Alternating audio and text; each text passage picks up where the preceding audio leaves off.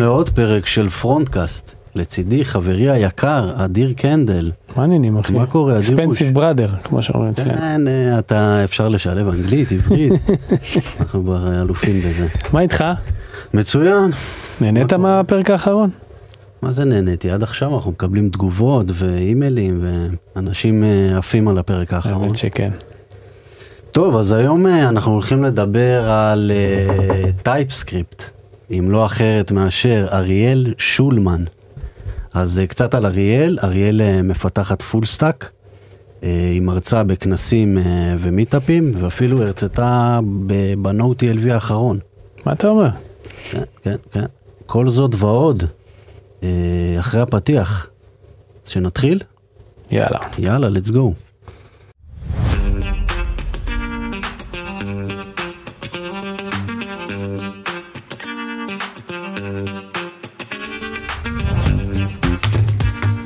טוב, ברוכה הבאה, אריאל.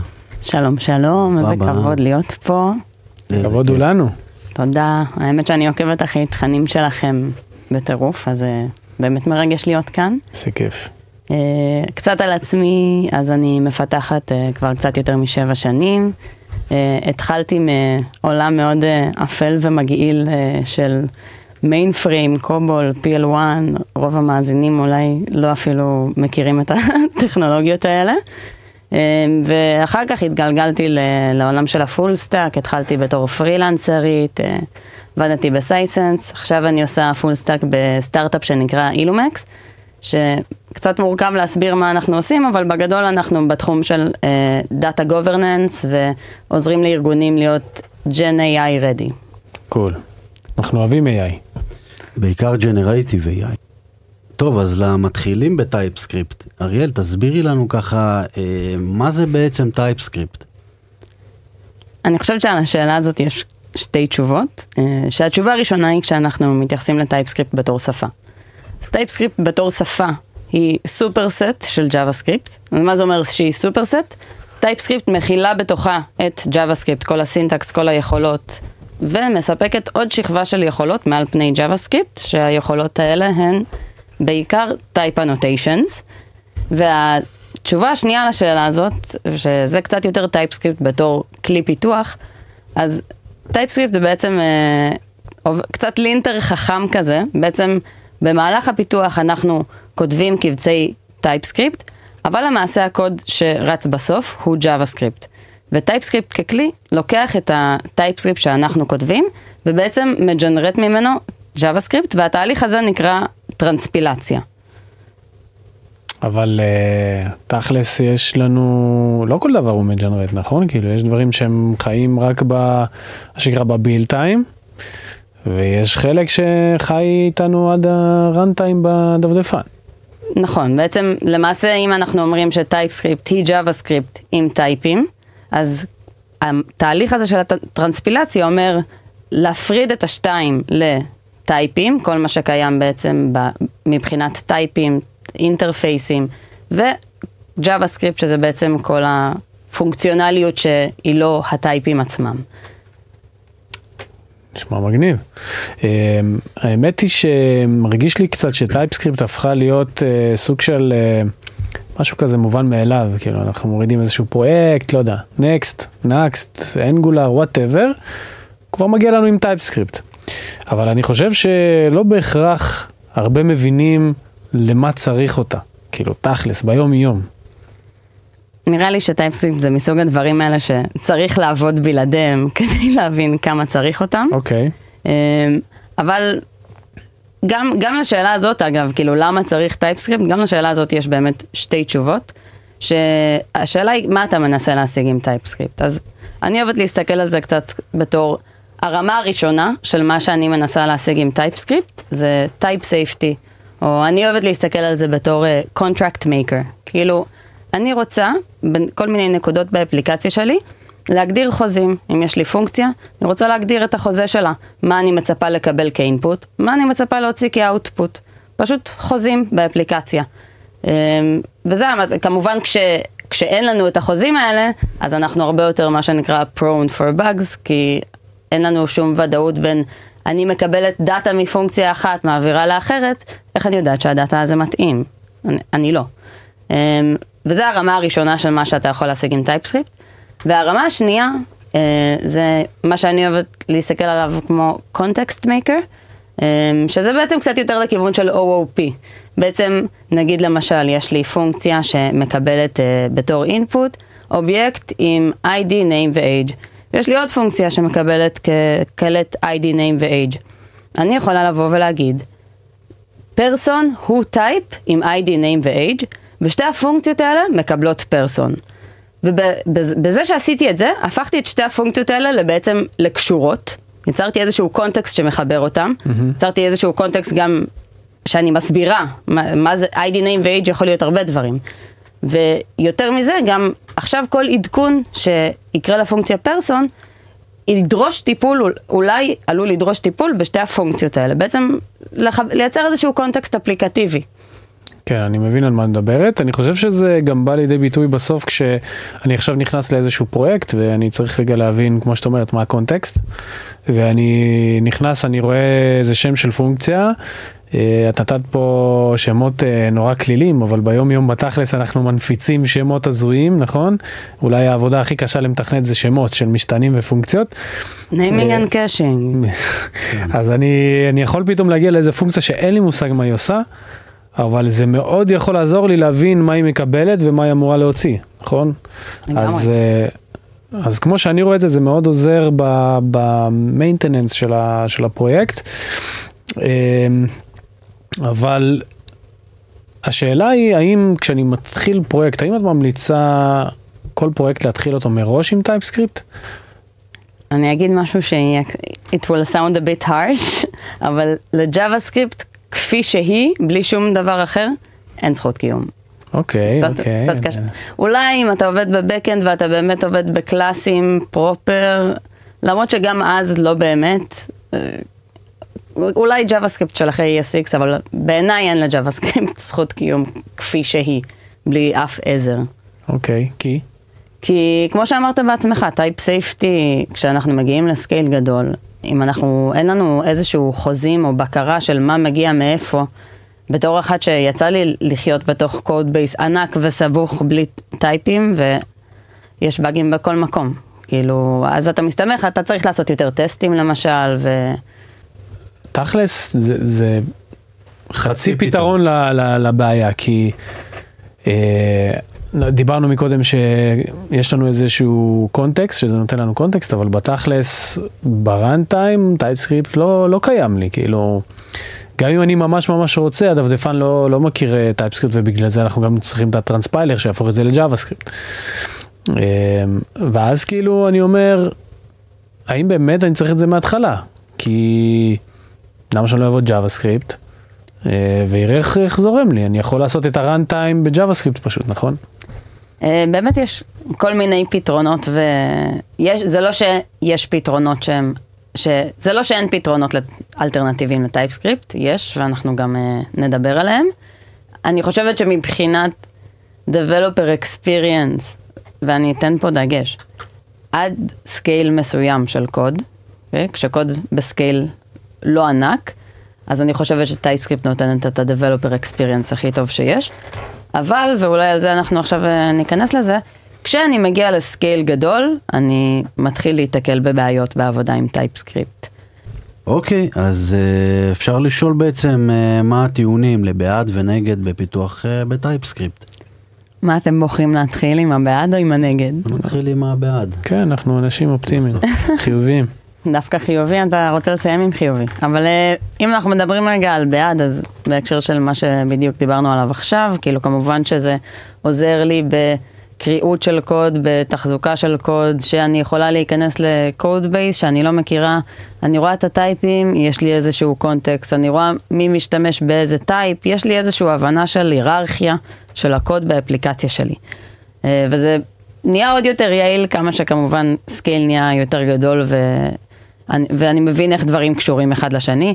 עוד יתרון שזה נותן זה כל מה ש TypeScript עושה היום, בעצם פעם היינו צריכים לעשות את זה עם טסטים. כאילו היינו צריכים לבדוק שאני מקבל משתנה, לראות שאני מקבל משתנה מה type הנכון, לראות שאני מחזיר משתנה מה type הנכון. כל מה ש TypeScript עושה בעצם, הי- היינו צריכים, כאילו, לא יודעת, אני חושבת שיש איזה 70 אחוז פחות כאילו unit טסטים כאלה ממה שהיה פעם, היום עם TypeScript. אמ, ואפשר אולי קצת אה, לדבר על הנגד, כי אני חושבת שדיברנו די הרבה על, ה, על הבעד, שהנגד הוא גם קצת קשור למה שדיברנו עכשיו על, ה, על הטסטים, שכל עוד אני בתוך האפליקציה של, שלי, אז אני באמת יודע, אני באמת יכול לסמוך על, ה, על ה type safety שאני מקבל את מה שאני מצפה, כי אני, אני עשיתי את זה. ואז מגיעה הבעייתיות, שמה קורה כשאני מקבל מידע מבחוץ, ובעצם אנחנו מדברים על זה שזה מידע שאני אקבל רק ב runtime. ולמה זה בעייתי? כי TypeScript בעצם לא קיימת ב runtime. בעצם כל ה... בתהליך של הטרנספילציה, כל ה type ים הולכים להיות מושמטים. ובסוף יישאר לי בסך הכל JavaScript, ש... שהיא נטולת type ים. ופה יש בעייתיות, אם למשל באמת אני הולך לקבל משהו שלא צפיתי שאני אקבל בזמן שכתבתי את הקוד שלי. אמ, וזה אחד הדברים שבעיניי הם מאוד מאוד בעייתיים ב TypeScript, כי הקוד שמפתח כותב ביום יום, זה לא הקוד שרץ. ובעיקר למפתחים מתחילים, לא קל לתפוס את זה, בכלל. אמ, אפילו למפתחים מתקדמים לא, לא כזה קל לתפוס את זה, וזה בדיוק מה שדיברתי עליו ב- NodeTLV, כי הרגשתי שהנקודה הזאת היא קצת קופסה שחורה של מפתחים. אז כמובן יש את, ה, את הקופסה השחורה שנוצרת בעקבות TypeScript, שזה בעיניי כן טיעון נגד. שבעצם העקומת למידה היא די קשוחה. יש את העניין של העקומת למידה, למרות שדעתי האישית, עקומת למידה היא לא טיעון בעד או נגד לטכנולוגיה, כי אם בסוף ה trade-off שלי הוא שווה, אז, אז הלמידה שלי הייתה שווה. ואם ה trade-off הוא לא ללמוד ולקבל פחות, אני אעדיף ללמוד. ציטטת את זה מהדוקומנטציה של אנגולר? לא, אתה יודע שאני לא נוגעת בדוקומנטציה של Angular. אמ, ובעייתיות הכי, הכי, אחת הכי גדולות בעצם של TypeScript, ובאמת אנחנו מדברים היום בימים שיש הרבה מאוד בלאגן בטוויטר. וואי וואי וואי, מה קורה? אה, בעצם DHH, דיוויד, אה, אני לא מצליחה לתת את השם, אה, את השם משפחה שלו, אבל היוצר של Ruby, שהוא גם היוצר של Turbopack, אה, מירג'ג' PR ששבר את האינטרנט, שבעצם הוא הוציא את TypeScript מ Turbopack. וואו. וזה following up גם לפני, אה, במאי האחרון, שגם Svelte הוציאו את, אה, הוציאו את TypeScript. ואנחנו בואו נדבר רגע על, על למה. אז באמת, כמו שאמרנו, type, כשאנחנו כותבים ב TypeScript, הקוד שרץ הוא לא הקוד שאני כותב.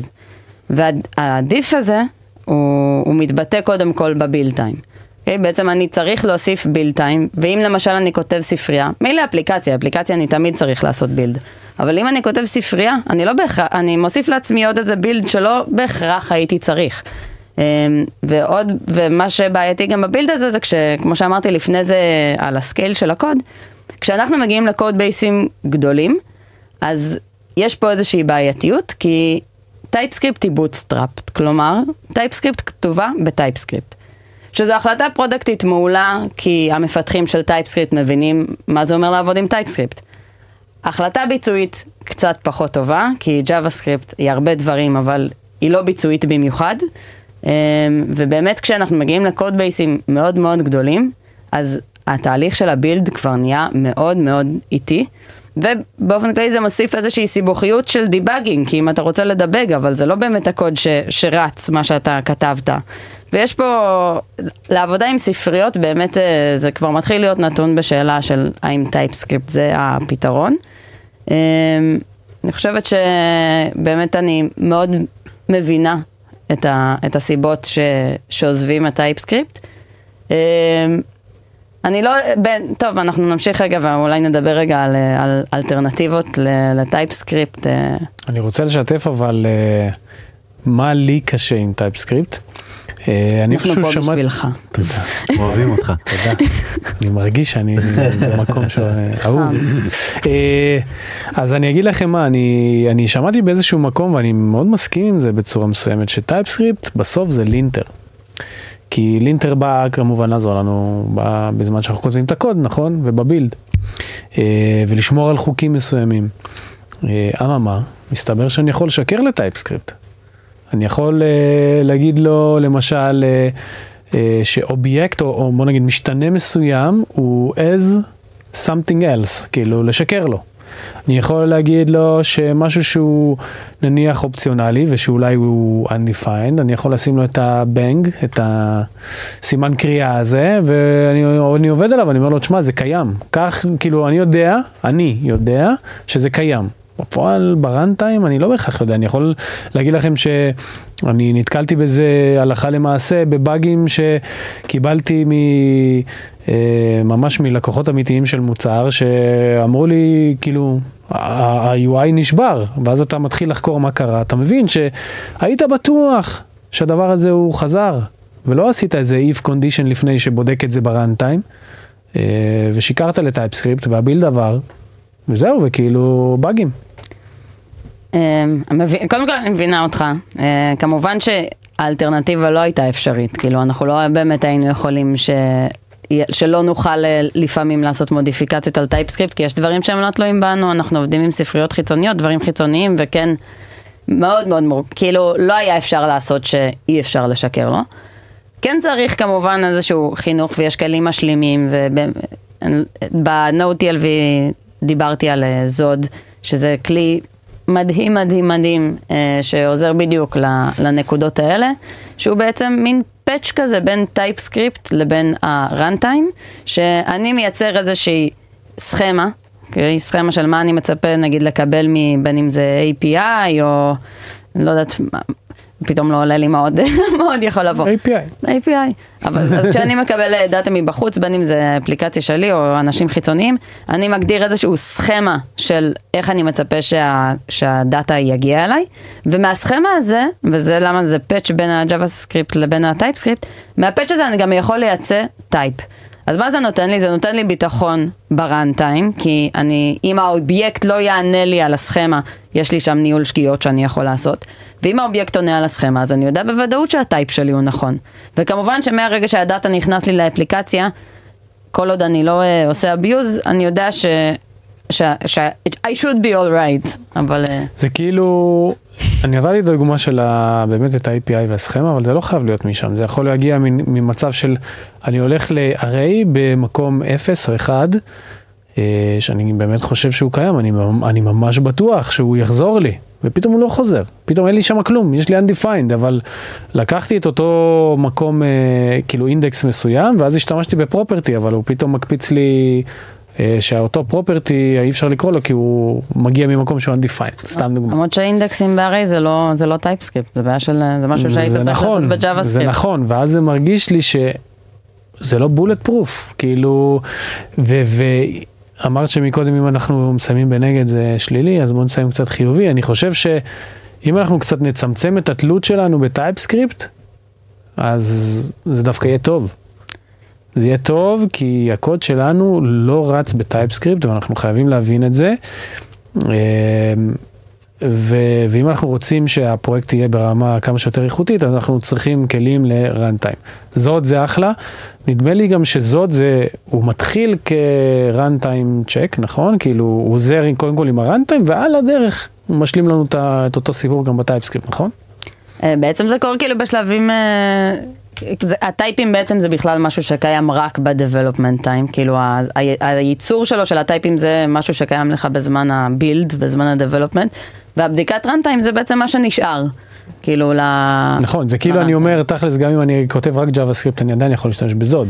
לגמרי, ואני חושבת שזה אחד ה-use cases הכי אה, שימושיים וטובים של זוד, כשיש לך מערכות היברידיות, למשל, כשיש לך מערכת שחלק ממנה עובד עם JavaScript, נגיד יש לך legacy, כאילו עדיין יש לך שם JavaScript, ויש לך חלקים חדשים שאתה בונה בטייפסקריפט.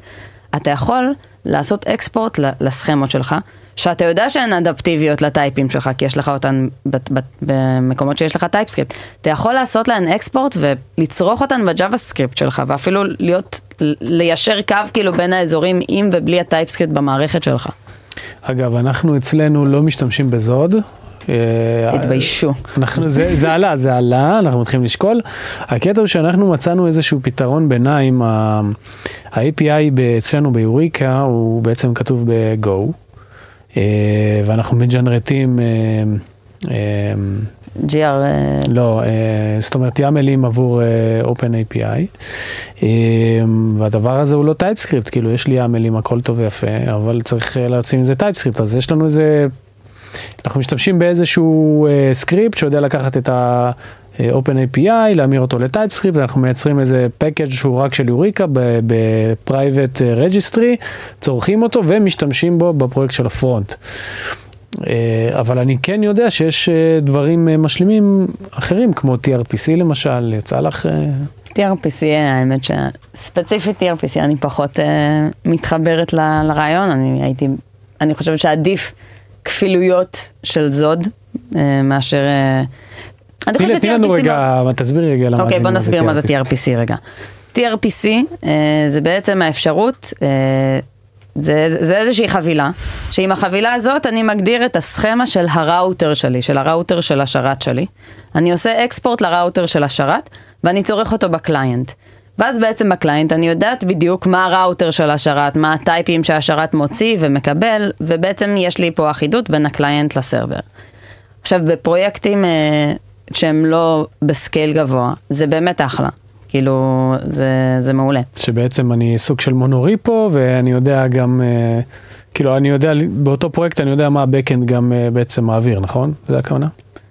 אה, כאילו, זה, זה הפרקטיקה עם אה, tRPC? אני חושבת ש-tRPC מאוד טוב לפרויקטים קצת יותר קטנים, כי זה פשוט נותן לך, אתה כותב ב client וכבר יש לך auto completion מה server, כאילו כשאתה כותב את את ה-APIים שלך. ב scale זה מאוד בעייתי, למה? כי אם ה client שלי עושה import למשהו מה server, מה זה אומר? שהם עוברים deploy ביחד, כי הם קשורים, כי הוא עושה ממנו אימפורט. monorepo. אמ, אבל monorepo. לא בהכרח אומר שאתה עושה deploy ביחד, כאילו אתה יכול לשלוט בזה, אתה נכון, מקדם נכון. גרסאות, ופה אתה מייצר coupling חריף. אה, וזה קצת פחות מתאים בעיניי ל scale גדול, אולי יש use cases באמת ספציפיים שכאילו זה server שהוא ממש BFF כזה ואין לו מהות אחרת חוץ מאשר לשרת את ה client, אולי.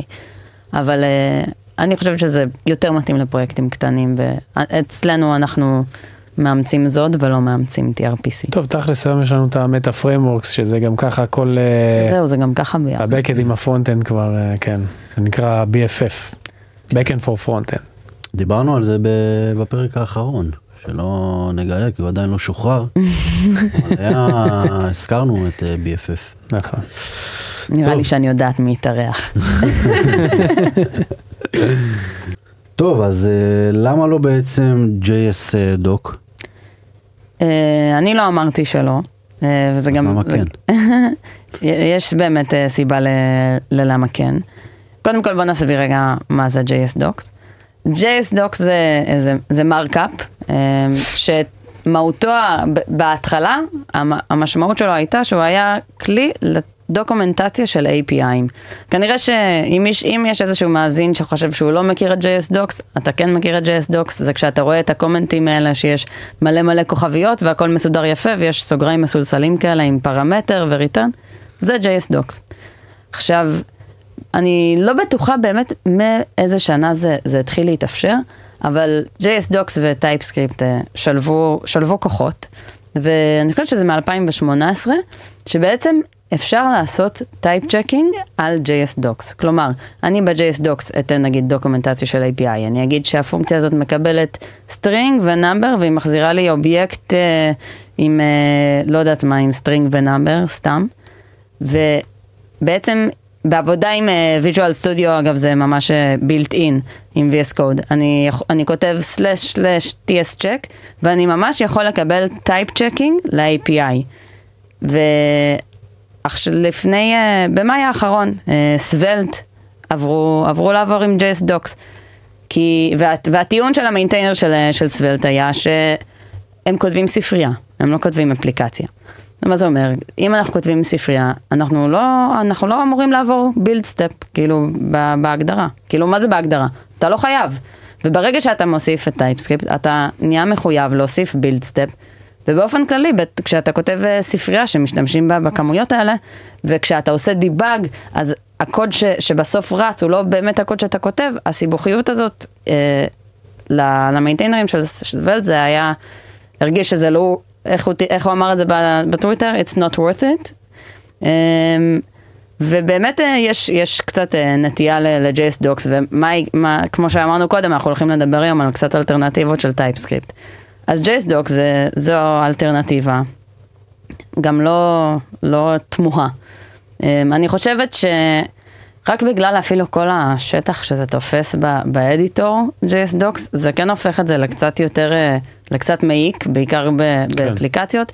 ובאפליקציות בלי קשר, אני גם ככה יש לי build step, אז אני חושבת שאולי ל- לאפליקציות TypeScript זה עדיין תהיה חוויית, אה, חוויית מפתח יותר טובה, אבל אין ספק שהבעיות של, ה, של הספריות הן בעיות אמיתיות, ו, ושיש הצדקה, לא, כאילו יש הצדקה לעזוב, לעזוב את TypeScript בהרבה, בהרבה מקרים. ו... המהלך שלהם אולי לא כל כך תוקשר טוב אה, בטוויטר, אמ, זה היה כזה נראה מאוד, אה, זה היה PR ששבר את האינטרנט וכולם אה, יצאו עליו. PR ששבר את קש הגמל. את קש הגמל? מה אמרתי עכשיו? אדיר, אתה אבא?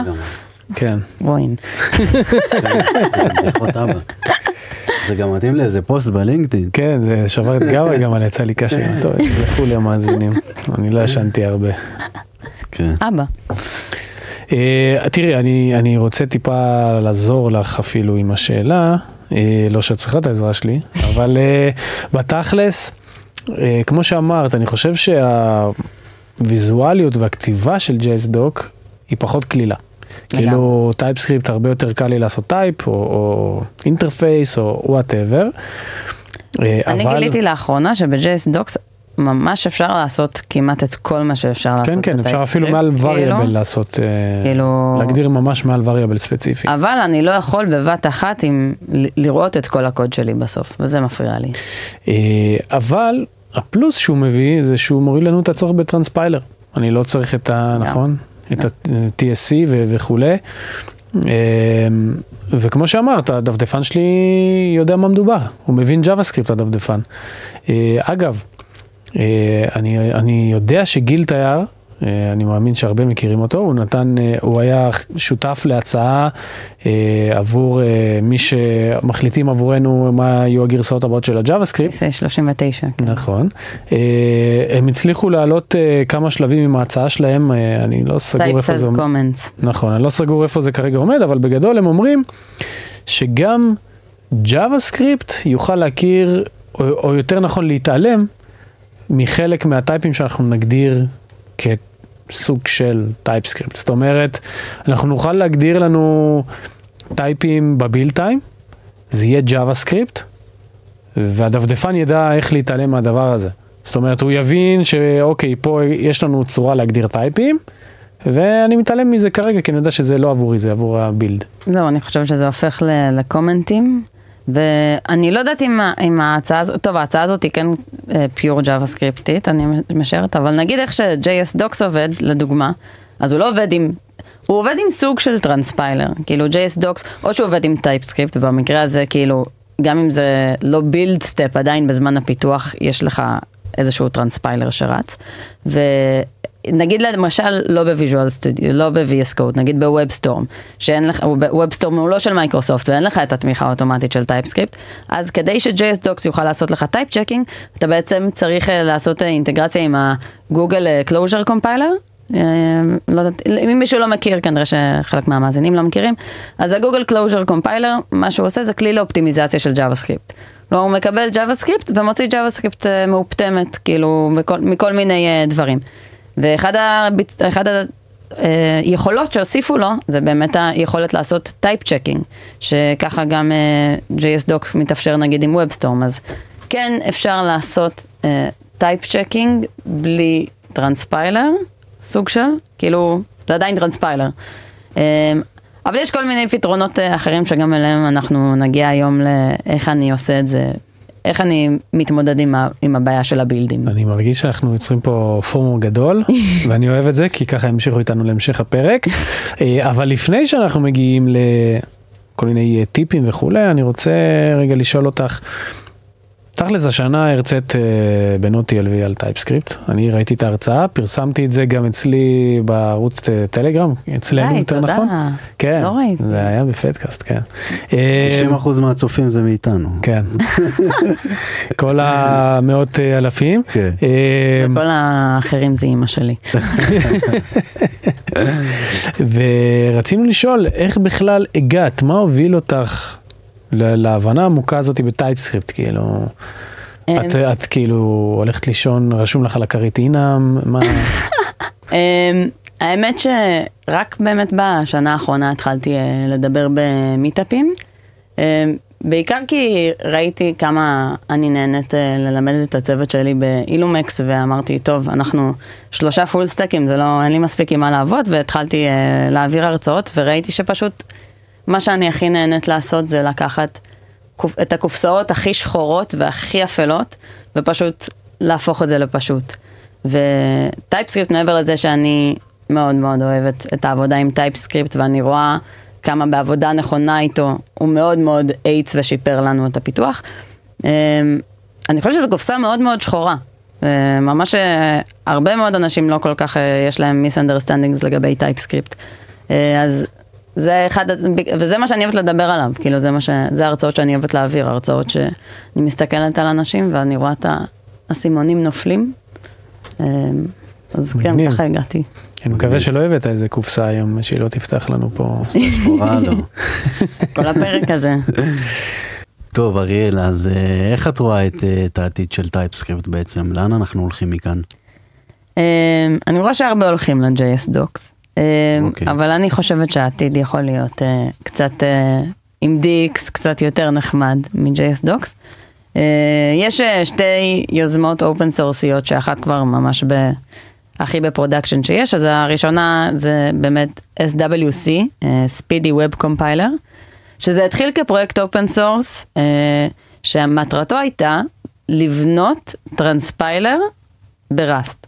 כלומר, האפשרות לקחת קבצי TypeScript ולייצר מהם JavaScript. כי כמו שאמרנו, TypeScript כתובה ב TypeScript, כלומר היא לא כל כך ביצועית, ואם אנחנו עושים את זה ב Rust, אנחנו יכולים לעשות את התהליך הזה בצורה מקבילית. אמ, וזה יכול, ובאמת, אה, למשל אם אנחנו עושים עכשיו starter של Next, Next כבר מגיע עם SWC built in, והבילדים ממה שראיתי מבחינת סטטיסטיקות הם בערך פי 17 יותר מהירים, בגלל האפשרות שבאמת לעשות את, ה, את הדברים במקביל. יותר מהירים מי? מ TypeScript, מ-TSC. זה בעצם תחלופה ל-TSC, ל TypeScript compiler. הבעיה עם SWC זה שהוא באמת Speedy Web Compiler, הוא לא עושה את כל התהליך של ה type checking. ומבחינת ה type checking פה עדיין לא כל כך אה, ברור מה, מה הולך להיות. כן, יש אה, פרויקט מקביל של אותו הבחור שעשה את ה-SWC. אז גם יש לו אה, פרויקט אופן סורסי של STC, שזה Speedy Type Checker. SWC כן, אה, הוא קיבל את הגב של Vercel ובגלל זה הוא באמת אה, קיבל מימון להמשיך לעבוד. STC כרגע יש לו כל מיני contributors, אבל לא, לא הכמות שצריך בשביל לעשות פרויקט כזה מסיבי, כאילו תחשבו שזה כל ה type checking, type inferring, כאילו זה, זה המנגנונים אה, ענקיים. ולעשות את זה בצורה אופן סורסית זה ממש לא קל, ובאמת גם בעבודה שלו על SWC הוא היה, הוא פרק לא מעט על, ה, על הקשיים שהוא מתמודד איתם. אני מאוד רוצה להאמין ש-STC אה, יצא לפועל. אני חושבת שזה ממש יכול להיות Game Changer, כי אם, אוקיי, יש לך בילד, אבל הבילד הוא כלום זמן, אז אני חושבת, בעיניי אם הבילד מאוד קצר, בהרבה מקרים, בעיקר באפליקציות שגם ככה יש לי בילד, אז בעיניי זה שווה את זה, שוב, כל דבר הוא אובייקטיבי. אני גם מאוד מבינה את, הספ... את המנהלי ספריות ש... שהולכים לכיוון של ה-JS Docs, באמת אפשר להבין אותם. בקיצור, אני מאוד, אה, אני ממש מחזיקה אצבעות על STC, וכל כמה זמן אני מנסה לעשות אה, בירורים, ככה פוליטיקה, שאנשים אה, ישאלו מה, מה קורה שם, והאם Vercel מתכננים לתת גם לזה גב. מעניין, הרבה סימני שאלה יש בעולם הזה של TypeScript. כאילו, האם הוא לגיטימי או לא, האם נמשיך להשתמש או שנמצא אלטרנטיבות. כמו הרבה טכנולוגיות, כן. אגב, ב front. כן, פשוט מרגיש לי ש TypeScript הוא ממש אה, בבסיס של, של רוב הפרויקטים שלנו. אה, זה כבר לא שאלה של אה, לעבור בין אה, View ל-React ל-Angular למשהו חדש שייצא. למרות שגם זה קשה לעשות בסקייל גדול. נכון, אבל מרג... כאילו בסוף זה משהו שהוא נורא בסיסי. זה אפילו רמה אחת לפני, ו- ואני חושב שזה מאוד מעניין. אוקיי, מגניב. אני חושב שהגענו לחלק המעניין, לא? אולי את יכולה להביא לנו כמה טיפים למפתחים, למפתחים שמאזינים או רואים אותנו כמובן, אה, לשימוש נכון. אה, בוודאי. טוב, נתחיל מנושא שהוא גם סופר אה, מדובר, יש על, על זה כל כך הרבה ויכוחים בתעשייה, שזה האם, מתי אני צריך לה, להגיד ל- ל compiler של TypeScript מה ה type, ומתי אני צריך לתת לו לעשות inferring ל type. לא חסרים סרטונים של Theo, של מאט, הרבה מאוד דעות. אני כמעט תמיד אה, מסכימה עם אה, מאט פוקוק על מה שהוא אומר. מה ב- זה, רגע, שנייה, מה זה inferring? תעזרי לנו. סליחה, inferring זה בעצם כשה compiler של TypeScript, לפי, הוא מזהה מה, מה ה type שצריך להיות. נגיד למשל יש לך פונקציה שמחזירה אובייקט, ואתה לא אמרת לפונקציה מה היא מחזירה, לא נתת לה return type, את המבנה כאילו של האובייקט. בדיוק, אתה, אני לא אמרתי נקודותיים הפונקציה מחזירה ככה, אז אתה, ה compiler של TypeScript הוא צריך ללכת ולעשות את העבודה הזאת של להבין מה יחזור מהפונקציה הזאתי, ובמקום אחר שאני משתמשת בפונקציה למשל, אז גם כדי, לרא- אם אני מעבירה לפרמטר, ה compiler של TypeScript צריך ללכת, לראות מה הפונקציה הזאת מחזירה, לראות אם זה מתאים למה שהוא מקבל, שזה מרגיש לאנשים קצת כמו איזשהו קסם שזה קורה, אבל לא, זה המון המון קוד שרץ, וזה אפילו קצת משפיע על ביצועים שלנו, יש, והיו מקרים של, אה, של inferring שהיו מאוד מאוד מסובכים, שאשכרה הבילדים התקצרו כשנתנו טייפים, ויש אה, הרבה, יש תנועה מאוד גדולה לתת ל TypeScript compiler לעשות inference, ואני כהרגלי מסכימה עם Matt Pocock, שהוא הסביר אה, מתי כן ומתי לא. אה, אז הוא הסביר את זה ככה, מתי אני, מתי אני לא נותן ל TypeScript לעשות inference, שנגיד יש לי פונקציה שיש לי בתוכה כמה ברנצ'ים, כלומר יש לי איזשהו if statement, יש לי איזשהו switch statement, יכול, יכולים לחזור לי, אני מצפה לאיזשהו type אבל יש לי שם איזשהו מרווח לטעויות, נגיד אני מצפה שיחזור אובייקט בצורה מסוימת, אבל אני מחזיר אותו מתוך ה-if, אני מחזיר אותו מחוץ ל-if, אני מחזיר אותו ב switch בכמה פעמים, אני יכול לטעות שם. ו, ובמקרה הזה הוא אומר שיותר קל לי דווקא להגדיר את הטייפ כדי לוודא שאני נשאר נאמן לחוזה שלי. ומעבר לזה, פונקציה שהיא exported, אז שמישהו אחר הולך לצרוך, נגיד אני כותב ספרייה, ומישהו הולך לצרוך את הפונקציה הזאתי, אני יכול מאוד לעזור לו בזה שאני אומר לו, אגב, זה החוזה של הפונקציה הזאת, במקום שהוא יצטרך ללכת ול, ולהבין את זה בעצמו. אני יכול להיות אקספליסיט לגבי, זה החוזה שאני מצפה לקבל בו, וזה מה שאני מצפה לעבוד איתו. זה כן אה, נהיה קצת אה, מיותר לתת טייפים, כשנגיד הפונקציה תמיד מחזירה אותו דבר. אם הפונקציה שלי מחזירה רק סטרינגים, כן, זה מיותר לכתוב שהיא מחזירה string. יש לי const אריאל שווה מחרוזת אריאל, לא, זה מיותר להגיד שה, כאילו בוא נגיד זה. אובייקט אה, ויש לו מחזיר name וה name הזה יכול להיות פעם foo פעם בר אבל זה עדיין string. זאת אומרת אין טעם אה, להגדיר את זה מראש כאילו ניתן לו להסיק את זה לבד. אני חושבת שבדברים פשוטים באמת אפשר לתת לו להסיק לבד, אבל ברגע שזה נהיה אפילו עם טיפה מורכבות, אה, אני, אני בעד כן להיות אקספליסיט, מעבר לזה שזה גם איזושהי נקודה שבה אני יכול לתת עוד מידע. נגיד יש לי פונקציה שמחזירה, נחזור לדוגמה הנהדרת שלנו, יש לי פונקציה שמחזירה ID, name ו-age. אני יכול להגיד, ה-ID, name ו-age האלה הם פרסון, או הם סטודנט, או יש לי פה מקום לתת רגע עוד קונטקסט למפתחים, ובעיניי אה, אני נוטה דווקא לתמוך ב-ESLint rule שאומר, תן return type לכל פונקציה. אה, בעיניי אה, עדיף, עדיף להיות יותר אקספליסיט מאשר לתת לו לעשות אינפרנס, אבל שוב צריך... אה, אני, אני בקיצור כן בטים של ה explicit, אה, לתת לו לעשות inference, רק שזה באמת משהו שהוא מאוד מאוד פשוט. אה, טוב, טיפ אה, נוסף, זה לגבי אה, נושא שהוא גם מרגיש שיש הרבה קשיים לגביו, שזה הנושא של generics, וזה יהיה טיפ ממש ממש ממש פשוט. לא לקרוא ל generics T או R או Q או S, לא. לתת ל generics ממש כמו שאם אני מקבלת פרמטר בפונקציה, מה השם שאני נותנת לפרמטר הזה, המשמעות של הפרמטר הזה בתוך הפונקציה, בדיוק אותו הדבר לגבי טייפים. נגיד לדוגמה יש לי אה, אקסיוס, אוקיי? ה type של Axios הוא גנרי, הוא מצפה type של input data ו type של output data. כשלי כתוב T ו-R, אני, לא נוח לי לעבוד עם זה, אני צריכה ללכת עכשיו להבין, אוקיי, רגע, אז מי זה T, ורגע, מי זה R? ואין שום, TypeScript לא מגביל אותך לאות אחת. אני ממש יכולה לקרוא למשתנה הזה ב generics input type ו- output type. וזה מאוד מאוד משפר את העבודה עם generics. ועוד דבר, אני לא ממליצה לה, להגיע ליותר מרמה אחת של generics. וזה אולי קצת מביא אותי לטיפ אה, אחרון עם TypeScript שאני חושבת שהוא באמת מתחבר קצת למה שאתה דיברת עליו אה, קודם אדיר, שאנחנו קצת מה... כאילו אנחנו קצת סומכים יותר מדי על TypeScript ו... ולא מספיק מבינים, לא מספיק אה, מבינים מה... זה יוצר לנו, אנחנו מצפים שזה יכפה לנו על ה JavaScript בהרבה מקרים.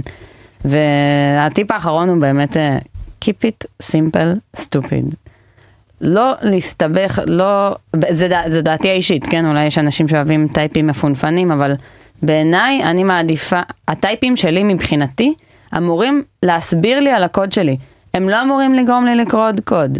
אני נגיד, אני מאוד לא מתחברת לכל ה ternaries בטייפים, ה-conditional טייפים, או טייפים של כל ה mapped type של ה-key in זה, שזה uh, כאילו, ואז יש לי string, template literal, כאילו, בעיניי, אנחנו מרוויחים הרבה יותר כשאנחנו נצמדים לטייפים שהם יחסית פשוטים. אני מקבל את האובייקט הזה, אני מחזיר את האובייקט הזה, לא עכשיו לגרום לאנשים לקרוא עוד קוד כשהם קוראים את הטייפים. אה, זה בעיניי, אה, אני מאוד מאוד מקפידה על זה ב code base שלנו, לא, לא לייצר אה, טייפים שהם, אולי זה חוסך לי, כאילו אולי אני לא צריכה לכתוב משהו פעמיים, אבל לפעמים אולי עדיף לכתוב משהו פעמיים אם זה יהיה יותר ברור וקל לתחזוקה. בעיקר נגיד אם ייכנסו לי מפתחים ג'וניורים שבכלל קוראים את המפ טייפס הזה וזה נראה להם כמו סינית. כן. קול. Cool. אה, אז ככה לאקורד סיום של הפרק, אולי את יכולה לזרוק אותנו ככה לכמה מקורות אה, ידע שאת ממליצה לנו? מה שנקרא המלצות האורח, האורחת במקרה הזה. אמ, אם, אני חושבת שלמתחילים ב TypeScript, אמ, אם מישהו לא ראה את ההרצאה שלי מה Node TLV, אני חושבת שזה עושה... מדהים. אה, תודה רבה. באמת. תודה. ממש ניסיתי לעשות שם רגע סדר הלוואי שמישהו היה עושה לי את הסדר הזה כשאני, אה, כשאני התחלתי עם TypeScript. אה, וחוץ מזה, כל תוכן של Matt Pocock הוא באמת, אה, קודם כל יש לו Total TypeScript שיש לו שם גם, יש לו קצת תכנים לא בתשלום ומאמרים שהם מעולים. יש לו הרבה תוכן בתשלום והרבה מאוד תשלום, hmm. אז אני, אני נוטה לחפש את התכנים שלו ב YouTube. לומדת ממנו המון, ואם יש מומחה TypeScript בעולם זה, זה באמת הבחור הזה, והוא גם כל פעם, הוא מעדכן כל הזמן, כאילו TypeScript מוצאים גרסה, תוך יומיים כבר יש לו סרטון. אז אה, אני מאוד ממליצה עליו. אחלה, תודה רבה. אה, אנחנו ניקח את כל הלינקים שתשלחי לנו, שנשים אותם למאזינים שלנו בתוך ה... אתה כבר מסכם אותנו? זהו, נגמר. וואי וואי וואי. עבר מהר, נכון? היה כיף. תהיה עוד פעם. כמובן, לפני שאנחנו מסיימים, אני אה, רוצה לבקש מאנשים שאהבו אותנו, אה, תעזרו לנו אה, להפיץ את הבשורה, תעשו לייק, שיתוף, תגובה, תעקבו אחרינו, תדרגו אותנו בכל אפליקציה שאתם מאזינים, אנחנו ביוטיוב, בספוטיפיי, באפל, בגוגל. אנחנו תמיד שמחים לקבל פידבקים, אז גם אתם יודעים איפה למצוא אותנו בכיף. אה, ואחרון אה, חביב, תודה רבה לגוגל קמפוס שמארחים אותנו, יש להם אחלה מתקן. אנחנו מזמינים אתכם אה, גם לבוא אליהם אם, אם יש לכם איזשהו תוכן שבא לכם ליצור, והוא בתחום ההייטק. אני יודע שהדלתות פה פתוחות לכולם. אז תודה רבה, תודה ניר שהיית איתי פה בפרק, נעמת לי מאוד. תודה, תודה לאריאל האלופה. תודה אה, לכם. נתת לנו המון ערך. יש. היה באמת מעניין, איזה כיף. יש, תודה רבה גם, אני ממש נהנתי, ואיזה כבוד להיות פה באמת. יאללה, נתראה בפרק הבא. ביי חברים. ביי.